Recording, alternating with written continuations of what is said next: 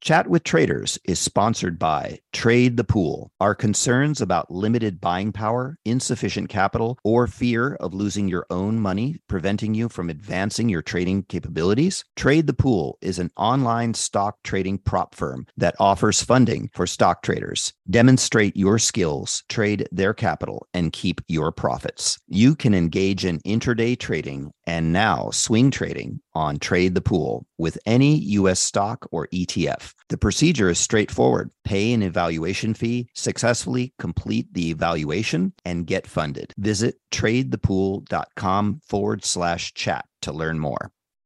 You've seen the headlines. Bonds are making a comeback. But if you've ever tried to invest in bonds, you know what a clunky, complicated, broken experience it can be. That's why at Public, they took fixed income and fixed it. Now you can find, evaluate, and buy thousands of bonds with an investing experience designed this century. Add fixed income to your portfolio with corporate, treasury, and municipal bonds. Go to public.com forward slash bonds podcast to get started. This podcast is sponsored by Public. Full disclosures can be found at public.com forward slash bonds.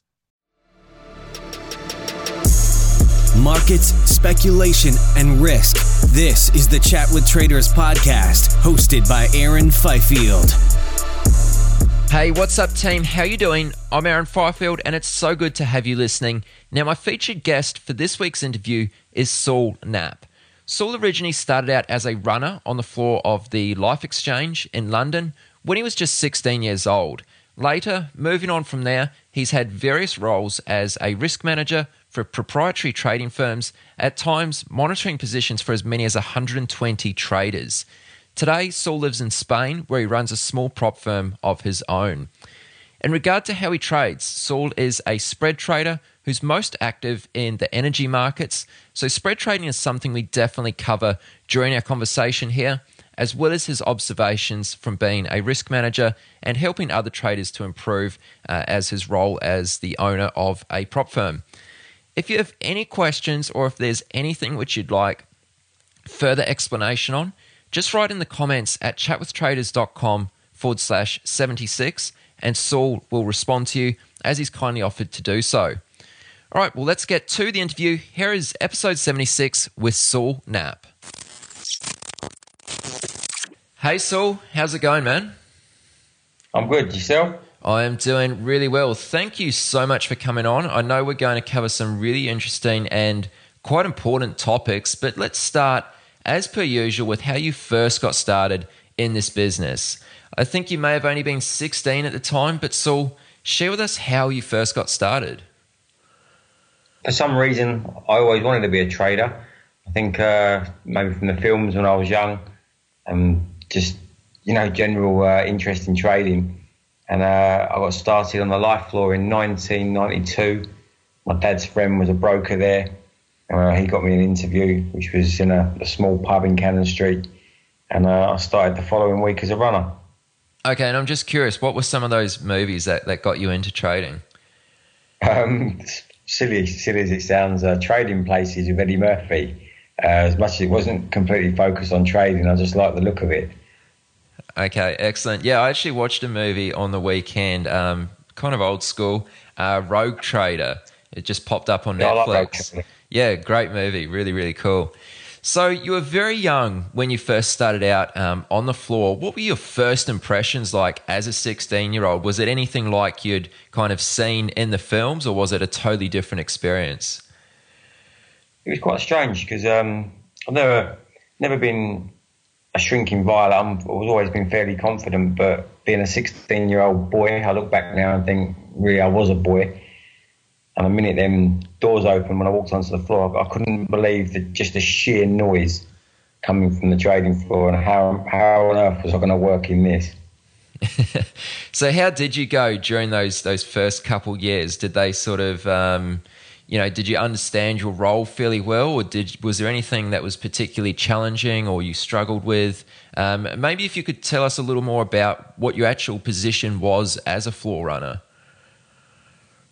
Well, originally I was a floor runner for about ten traders. They traded Euromarks, Bunds, um, BTP, um, I was yeah, there was 10, 10 traders. They weren't very big traders, and um, to be honest, at first I didn't have a clue. I was just sort of thrown in the deep end. There's your ten traders. Go and click their cards, write their positions down, work their positions out, work their P and Ls out, and make sure their trades match off. It was it wasn't really uh, someone showing you how to do it. It was just there you go, go and do it. So uh, yeah, I didn't really have a clue to start with. Right, right. So after a couple years, I, from what I understand, you actually moved on to become an actual trader on the floor. How did you go with this? Did you pick that up fairly quickly, or did it take you uh, some time to actually reach a level where you were profitable on the floor? To be honest, I was never actually profitable on the floor. I, I started in the Bund pit on the tail end of when the Bund migrated to screens onto uh, DTB or Eurex as we know it now. So uh, I went in the pit when a lot of people were finding it tough, and um, I never really made any money to be honest on the floor. Okay, so did you lose significant amounts of money? Like, what what do you think prevented you from actually being able to to make money on the floor? Um, I think it was going straight into the Bunds when the Bund was being it was the LIFFE bund and uh, it was being overtaken in volume by the Eurex bun, and I think it was just getting very difficult to actually trade it. Even the big traders, experienced traders, were either going to a different pit or just leaving the floor. They, uh, I didn't lose significant amounts. It was, you know, it wasn't a lot at all really, but it was, um, it was just very difficult. And to be honest, I don't think I was prepared enough as an 18 year old and not really knowing what I should have known. So you eventually left the floor um, what was the reason behind this? Was it due to the fact that you were struggling to make money, or did it have anything to do with um, electronic markets coming in? Or, or tell us a little bit about the reasons why you moved on from the floor. A bit of both, really. The company I was working for, uh, they were leaving the floor to go completely electronic. They pretty much had this set up, and um, I wasn't really part of it, to be honest. And I was offered a job with one of the big clearers as a law manager, and then subsequently they took me on as a assistant risk manager up in the back office. So I managed all the traders on the floor and all the traders, electronic screen traders, and the new groups of traders that had uh, sort of been created. So I went into the, uh, the main office of the bank and was a risk manager. Okay, interesting. That's really cool. So, how long were you there as a risk manager for? I know you've also done this later in your career, which we're going to get to, but um, for for that point, how long were you a risk manager for? Was it was it a couple of years? Yeah, it was about just under two years. I would have said I was assistant risk manager and the head of risk. He was he was a really good guy and really good at his job. Um, you know, we used to sit down every day. He used to teach me about options risk and what I needed to know about options risk. So I learned a lot more than just basic vanilla futures and you know just buying and selling basic you know strategies. I learned a lot more about options risk as well, and um, yeah, I've done it for about two years. Okay, okay. So tell us about your next move on from there. When you when you I think you went to join a prop firm of some sort. Tell us a little bit about that. That's right. Yeah, in 2000, uh, end of '99, I got made redundant as the um, company decided they didn't want to do proprietary trading anymore It was only going to do uh, banking business. So uh, I had a, a, contact from the LIFFE floor, and um, he was starting a small prop shop. So uh, I went to see him about January 2000, and um, I started with him in February 2000 in a small office above Cannon Street. I think there was six of us, and a risk manager and an IT guy, like a small attic with us crammed in. And that was like a, a little sweat room, really, but it was it was good. okay, and I believe the the guy who funded um, that prop firm, it was a kind of an interesting story. Um, actually lived in the states. He was a wealthy individual. Is that correct? Yeah, well, do you know what? I never actually knew who the funder was, but he was a wealthy individual from the states. Yeah, I don't actually know who he was. Uh, he funded it. It was kept quite quiet from me, and yeah, that's, that's as much as I know to this day, to be honest. okay, awesome. Now, what were you doing at the prop firm? You obviously you were a risk manager in your past job. You come into the prop firm. Were you actually a trader uh, on the desk there? Yeah, when I was working for the bank previous to this, so I used to watch all the on-screen traders. So I had all their live trades in front of me, the live positions. I used to be able to see who was doing what, what orders they were working. Um, you should be able to see everything. So I sort of learned. I, was, I used to watch the Bund traders and the Bobl traders. I used to have the graphs and the charts in front of me just to see what the market was doing. And I used to watch how these guys traded. I used to try and watch how uh, how big a market move there might be, how much these guys run their positions, how much they cut them for, did they average, did they build big positions, you know, were they waiting on key levels? I used to try and work out what most of these guys were. I couldn't work out what they were doing, but I was trying to work out, you know, a pattern to what they used to do. So, uh, yeah, then when I went into work for Saxon, which was a little firm, um, I become, I was a Schatz trader, Schatz and Bobl, and a little bit of Bund. Okay. And, you know, you, would mentioned previously that you struggled to make money uh, as a floor trader. Uh, you then went to be a risk manager, and now you're actually uh, a trader again. So, how did you go as a trader? Did you still, you know, experience um, some your fair share of difficulties when you came into that role as a prop trader, or were you pretty much profitable, you know, straight out of the gate? Um, I started in, I started trading again in February and I was profitable by the end of April, maybe beginning of May. Um, I just found it. I think in my time off as well, from being a trader on the floor to going into the office, I learned a lot more about the actual dynamics and the mechanicals of the trading, as opposed to not really knowing enough when I went in the pit. But going back onto the screens after two years watching people trade, I thought I then had a feel for it. I could I could almost envisage what was going to happen. Not obviously, I can't, I couldn't tell what was going to happen, but I'd watch these guys so much day in day out. It gave me a good idea of what was going on. Right, right, okay. So, who were the other guys at the firm that you were trading next to? I mean, were they more experienced, uh, bigger traders than you were at the time? Did you learn anything significant from these guys? Not really. I had a senior trader who um, he was no more senior than me in his experience, but he had been with the group a few months longer because the group started about three months previous to when I joined, and he became my senior trader just because he was there before me. Um, but he was a he was a very good guy, very um, a real good approach. He was a programmer by trade and uh, very analytical, and he likes his, he likes his probabilities and he, he was a real good mentor, to be honest, to have. Even though he weren't much more experienced in trading than me, he was very calm. If ever the market went a bit haywire, he used to he used to just say, "Sit, you know, sit back, hold on, don't panic." he was really he was very calm, which was it was good compared to what the people like I dealt with before on the floor. So, can you share with us perhaps your your best and your worst day while trading with this firm? I think that that might be interesting to hear about. Um, one of my worst days was we called it the super spike, and it was uh, it was in the Schatz. And uh, even though we knew this trade would be busted at the time, it wasn't particularly nice. Um, we all got very very short in a very short amount of time because uh, the Schatz spiked 800 ticks. Um, we knew it was a, a fat finger but it still didn't make it any nicer at the time because you just didn't know what you'd done, and we were short quite a lot more than we should have been short, and quite a lot more again. And uh, the market did eventually come back to within 50 ticks of where the move started, and uh, they they busted any trades above there. But we were still 50 ticks offside on quite big size, and we had to work around it for the rest of the afternoon. We actually ended up making money, which was uh, it's quite amazing, really. But that was one of my worst days. Okay, and what about one of your best days? Let's take it from the other side.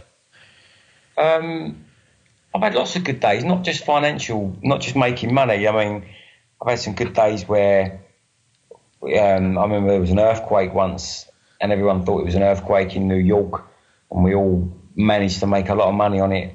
It wasn't. It was an earthquake out of sea. No one was hurt. Nothing, you know, there was no problems. It was. Just, it was a big false alarm, really.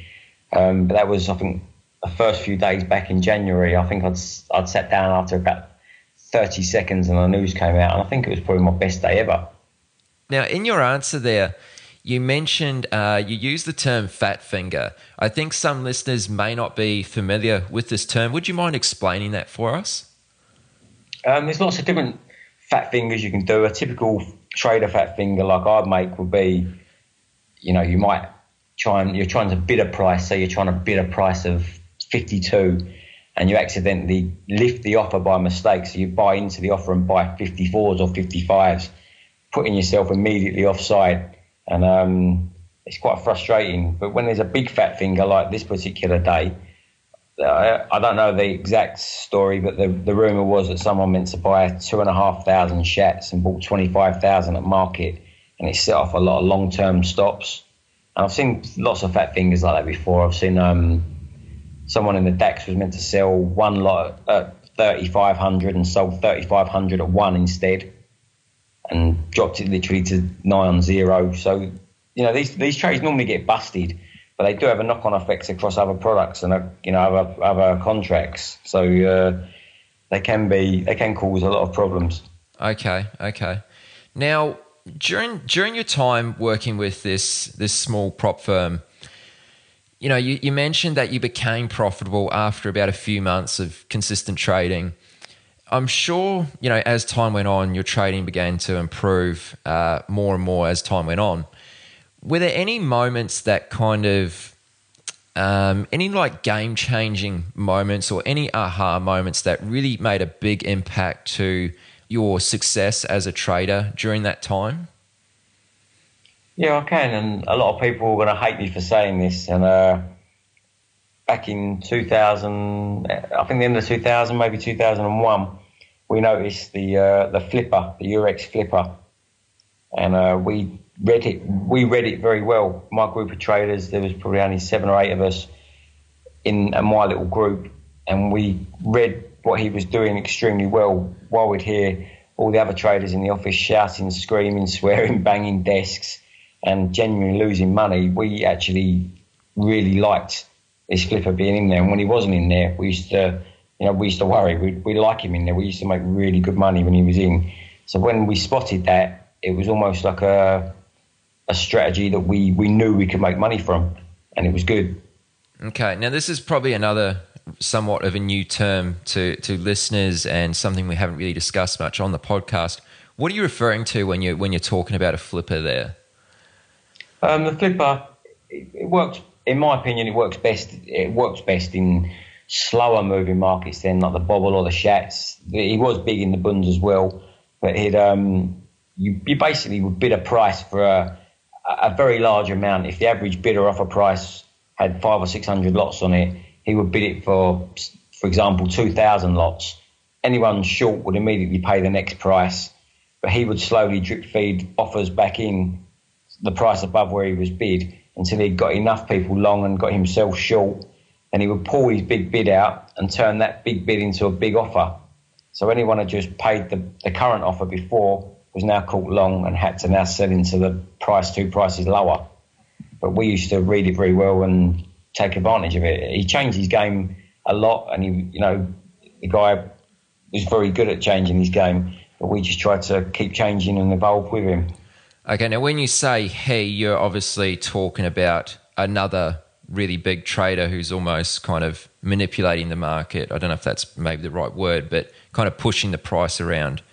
Yeah, definitely. I mean, I don't, I, you know, I know who the guy is or the group was, and they there wasn't one or one of them. I think there was a few of them, and uh, I suppose in the day, yeah, it was it was manipulating, and people hated it. You know, there was there was uproar about it because people were just losing money left, right, and centre, and he was making a lot.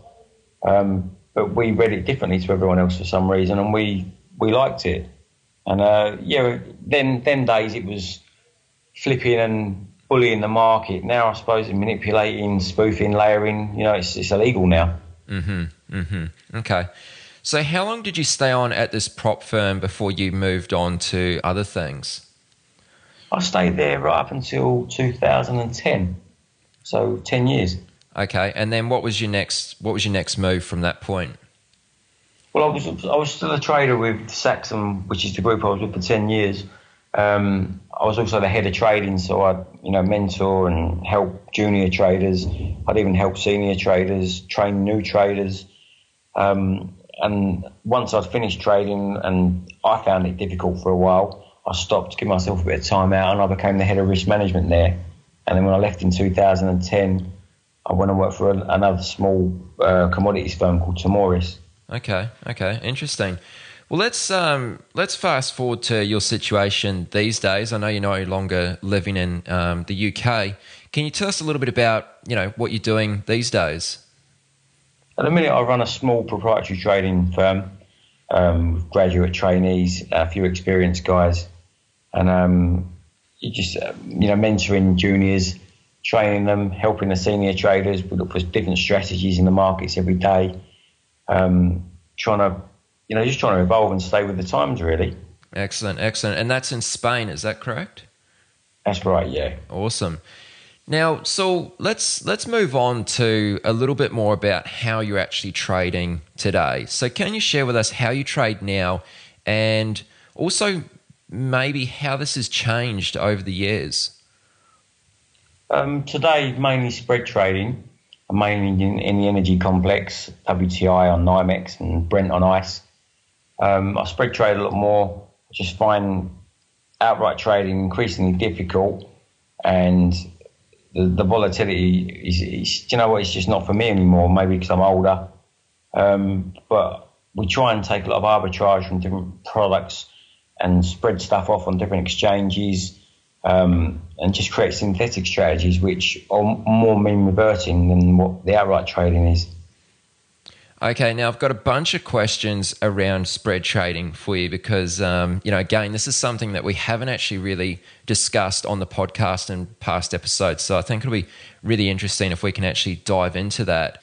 So, I mean, Saul, could you like really dumb it down for us and, and explain how you make money as a spread trader? Like, what are you actually doing um, when you take a spread trade?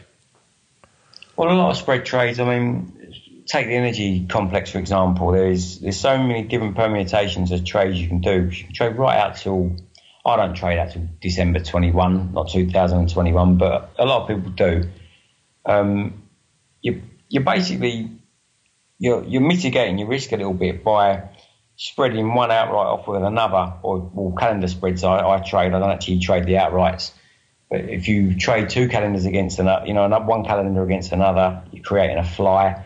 You can create double flies, condors, boxes. You just you're um, you're sometimes dumbing down the, the range of what you're trying to trade. You're you're you're taking the volatility away by spreading it off against other products or other months or other deliverables. You're just making you, you know, it's making it less less uh, less volatile in the long run.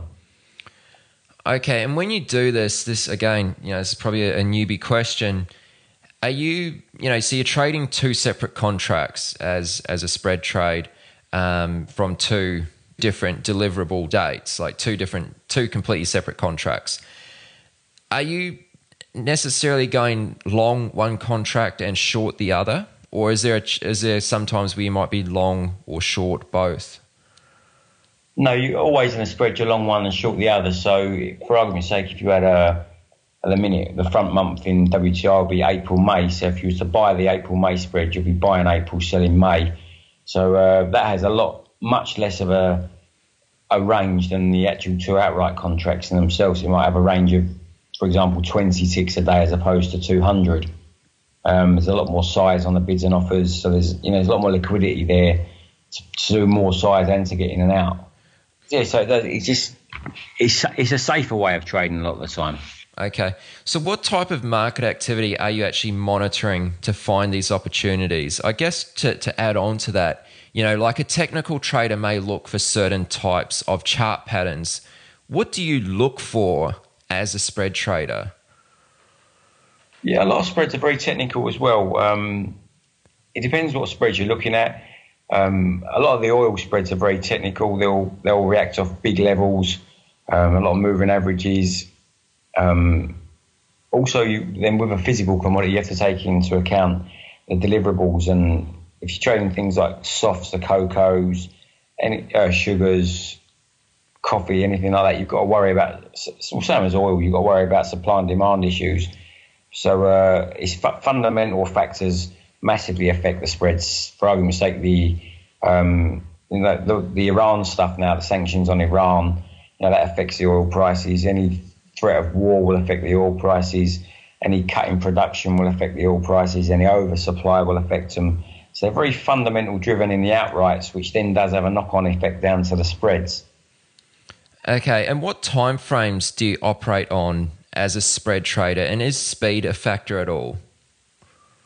For me, it's not particularly a factor. The only speed for me would be if I was trading um, synthetics, which would be one calendar against another, maybe against another. An auto spreader needs to be quick, so you get all three prices in, in one go, so you, you don't get any slippage and you get the price you wanted. Your speed's not overly a fa- it's not a big factor for me anymore. Uh, time frames, it depends again what spread you're trading. So um, some spreads move a lot more than others. It tends to be the longer the duration between the two months, for argument's sake, in oil, a December 16, December 17 spread moves a lot quicker than um, a March uh, a March April or an April May. So some of the the wider dated spreads, you know, you can get quite quick moves intraday. You know, even in a few minutes, some flyers and stuff, which would be one calendar against another calendar. You you might run them for a few days, depending on, you know, again what duration they were. Well, one month fly an April, uh, an April, May, June, for argument's sake, you know, you might have to wait a few days to get any decent movement out of it. But a longer duration fly, you, you know, you might get 50, 60 tick movement in a day. Okay. Now, what appeals to you about spread trading over outright directional trading? Uh, you, you sort of touched on the, the topic of, you know, risk a little bit earlier. Are there any other reasons that, that attract you to spread trading? There's there's so many different permutations of spread trading in in the oil complex. You know, there there is so many different ways to skin a cat. There's so many uh, different spreads you can build. So if you do get in trouble with a spread and you can see what leg is hurting you, if it's a three or four legged spread, you can lighten one leg. You could take a leg off. You can you can adjust it. You could you could turn it into something else by cutting that leg and you know, re- adding another leg in from a different maturity is where if you've got just outrights on, you know, you're either right or you're wrong pretty much. And you've got to be so right nowadays and pick your level so well. Sure, sure. Okay. Now, I mean, uh, when you're spread trading, does this carry, you kind of said before that it, it mitigates your risk to a certain extent. Is there any chance that it can increase your risk that over you know what you might risk as a directional trader because you could potentially be wrong on you know maybe two contracts now? Yeah i mean the worst case scenario for a spread trader is if um, your long leg goes down and, and your short leg goes up you know completely do the splits. And that does happen. But it's you know it's no different from an outright trade where you either have a monetary stop or a, a, stop where you say if it gets here I'm wrong, or you have some percentage stop on your account. You you know you should manage it the same way. Sure. Now that's that's a good answer there, so Is there any quantitative and or automated element to your spread trading, or is it purely discretionary? Um, I run an auto spreader, which you know that that automatically automatically executes a lot of stuff for me. Um, I do write some code in some of my front end systems that allows me to trade automatically if, if I need to. And I do set a lot of stuff up to alert me when there's trades. And I can set it to auto, but I tend to do it manually. Okay, okay. No, that's cool. Now, are there any resources you'd recommend to someone interested in learning more about spread trading? Is there anything that's been helpful to you? To be honest, no. There's not many people who you can speak to about spread trading. There's not there's lots of stuff on the web and it tells you the basics of you're buying one delivery month, selling another delivery month. It explains the basic flies and condors, but no one really tells you what you're looking for and how to you know how to implement your trades and when when to execute and why.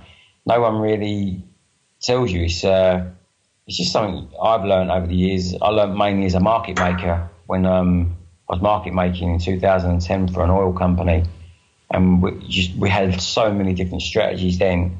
We just uh, it's trial and error to see what ones you know are the best. Do you think there's a reason why it's not really discussed as as much as I guess more of directional outright directional trading is discussed? Um, that's when I sound sceptical. I know in the energy complex is a lot of um, a lot of big funds and people don't really trade the outright as much. They trade a lot of spreads, and the big players trade spreads. Um, I'm not saying they don't trade outrights as well; they do. But uh, there's some real, real big players in the spread trading arena. I don't know. No, I don't really know if uh, there's any sort of insider club or anything like that. But uh, I know the, the big players do trade spreads. Okay, and when you bring in like new traders to your prop firm that you have there in Spain, what type of traders are they? Are they also spread traders, or do they focus on other styles? They start off as outright traders. They learn about fundamentals, technicals, um, even to the you know price ladder reading still because there's still a lot of um, information you can glean from reading a price ladder. I find it increasingly difficult now because it's the markets are a lot faster than when I used to be a really good price ladder reader. But no, they, they, they start off on outrights. Are you a developing or seasoned day trader who trades the US markets? Is the only thing stopping you from getting to the next level is having enough capital to trade? Trade the Pool is a unique online stock trading prop firm that funds stock traders worldwide not having to risk your own capital can help you focus on other things like making better decisions on your trades. There's no PDT rules to worry about. You got more than 12,000 stocks and ETFs to trade, long or short, and professional tools at your side. How you get funded is you show them your skills through a straightforward evaluation process. Once you pass the evaluation, you get funded and trade with their pool of money and split the profits. Don't let the lack of buying power, capital, or fear of losing your own money prevent you from taking your trading to the next level. Visit tradethepool.com slash chat to learn more. Now, Saul, you've worked many years as a risk manager for a couple prop firms, so let's spend a little time on this. I think it will be valuable for listeners to get some of your insight on the subject. So, the first question I have around this is were there any specific risk parameters or rules that you would not budge on in order to protect the firm's capital and, of course, the trader? Yeah, normally it was stops. I used to like to run almost like a traffic light system. So if a trader would agree a predetermined size that he could trade and the maximum he could have on, it didn't mean he had to trade that maximum all the time. But if the need be, he could trade up to an agreed size. Um, but if he had, let's say, for example, let's just call it a thousand pound stop loss for the day. If he got to say four hundred pounds down, I would approach him or Skype him, or normally he was in the office, so I'd go and see him and just say, look, you know, you're forty percent of your way towards your stop. Why don't you take it easy for a bit? Maybe cut your size, just get a little bit back. So that would be not the first warning, but that would be the first point of contact.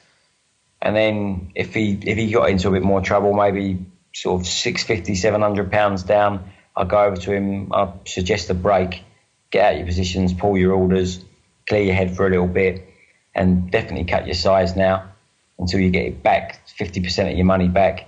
And then if they got to their stop on the day, then that was pretty much nailed on. The only time I would ever budge on it is if it was a really absurd market move where something unbelievable would happen and they just got caught instantly on a blip and they've got stops out, I may let them trade again after they'd had a little break on reduced size and with a really tight stop for the rest of the day. But right. a lot of the time, the guys made that back. Right. Okay.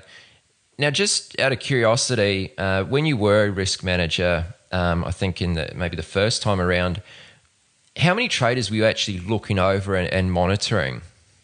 Um, in total, probably about 120. Okay. Okay. Now, were the risk parameters the same for everybody, or how did you decide when to allocate more or less risk to certain traders?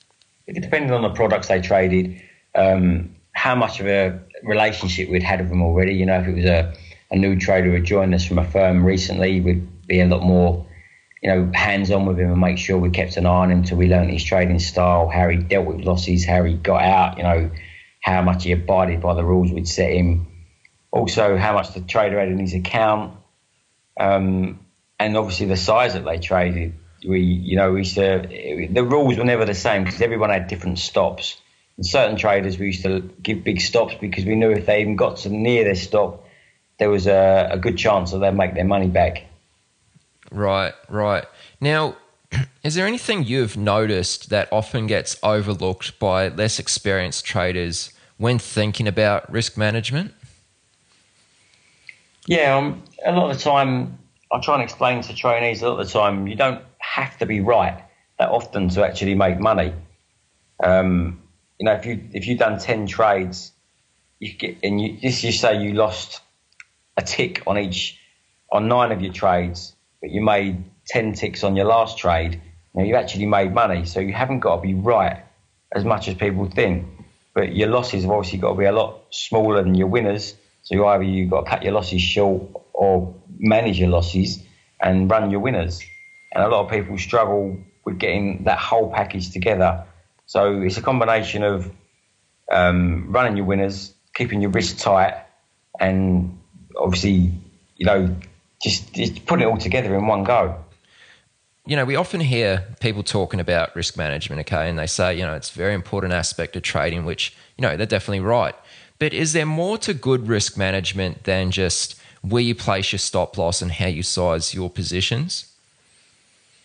Yeah, I mean, everyone's got their own opinion on risk management. I have people that say they'll have a hard and fast 3% of their account as their stop. Some people that say, you know, I want a thousand pounds stop loss. Some people say I'll have a stop loss depending on how big I trade, or I'll trade this big depending on how much I'm going to risk. So there's no real hard and fast rule. Everyone does it differently. It's, a tough one to call, but it's, it's very individual. As long as you, you can't be too restrictive with your risk because you'll constantly stop yourself out. Um, and you obviously can't just let it run away because you need such big winners to cover the losses. Yeah, no doubt, no doubt. So, what would you say is the key thing that separates good risk taking from bad risk taking? I know that might be a bit of a tricky question, but do you have any any insight you could perhaps share on that? Um, some of the best traders I've ever met and, and risk managed and worked with, and you know, just had the pleasure of meeting. The best ones I always found didn't care for the money. Not they didn't care if they lost. They didn't really care about earning the money. They it was just it was just the game to them. They just um, it was just about winning. So when they made money, they had won. They didn't. You know, some of these guys I know made a hell of a lot of money didn't buy anything extravagant, didn't really spend a lot of money considering how much they'd earn. They didn't seem to do it for the money, and when you're not doing it for the money, you seem to earn more money. And when you're backed up against the wall and you need the money, you'll find it very hard to make money. Yeah, that's a really great point you bring up, Saul. I appreciate you, you mentioning that, and I know it's it's a really good outlook, but it, it can be quite tricky to to get your head around. oh yeah, is there anything that uh, independent traders might be able to learn or take away from someone who's on the uh, in the field of professional risk management that they can perhaps apply to their own trading? Yeah, I think you've got to take a look at your trades and say to you, you know, you've got to take a look. You you got to have a plan because uh, one guy in our office used to say to us, you you um, if you if you don't have a plan, you know, you haven't got anything. You you can't you can't go anywhere without a plan. You know, fail to prepare, prepare to fail. He used to say, and um, I think as long as you've got a plan, and with every trade, if you know the risk you're going to take on this trade, I don't always like to call it risk. I like to call it you know you you know you know the potential downside to it. You should never be worried about taking that trade. If you know this trade has got a, a five hundred dollar risk on it or a five hundred pound risk on it, then that's the risk you got to accept for that trade. Um, your risk reward, uh, you hear people saying, you know, you shouldn't run anything less than a three to one, a, a five to one, or whatever it may be. Now, some traders run a, a one to one risk reward ratio and make a hell of a lot of money.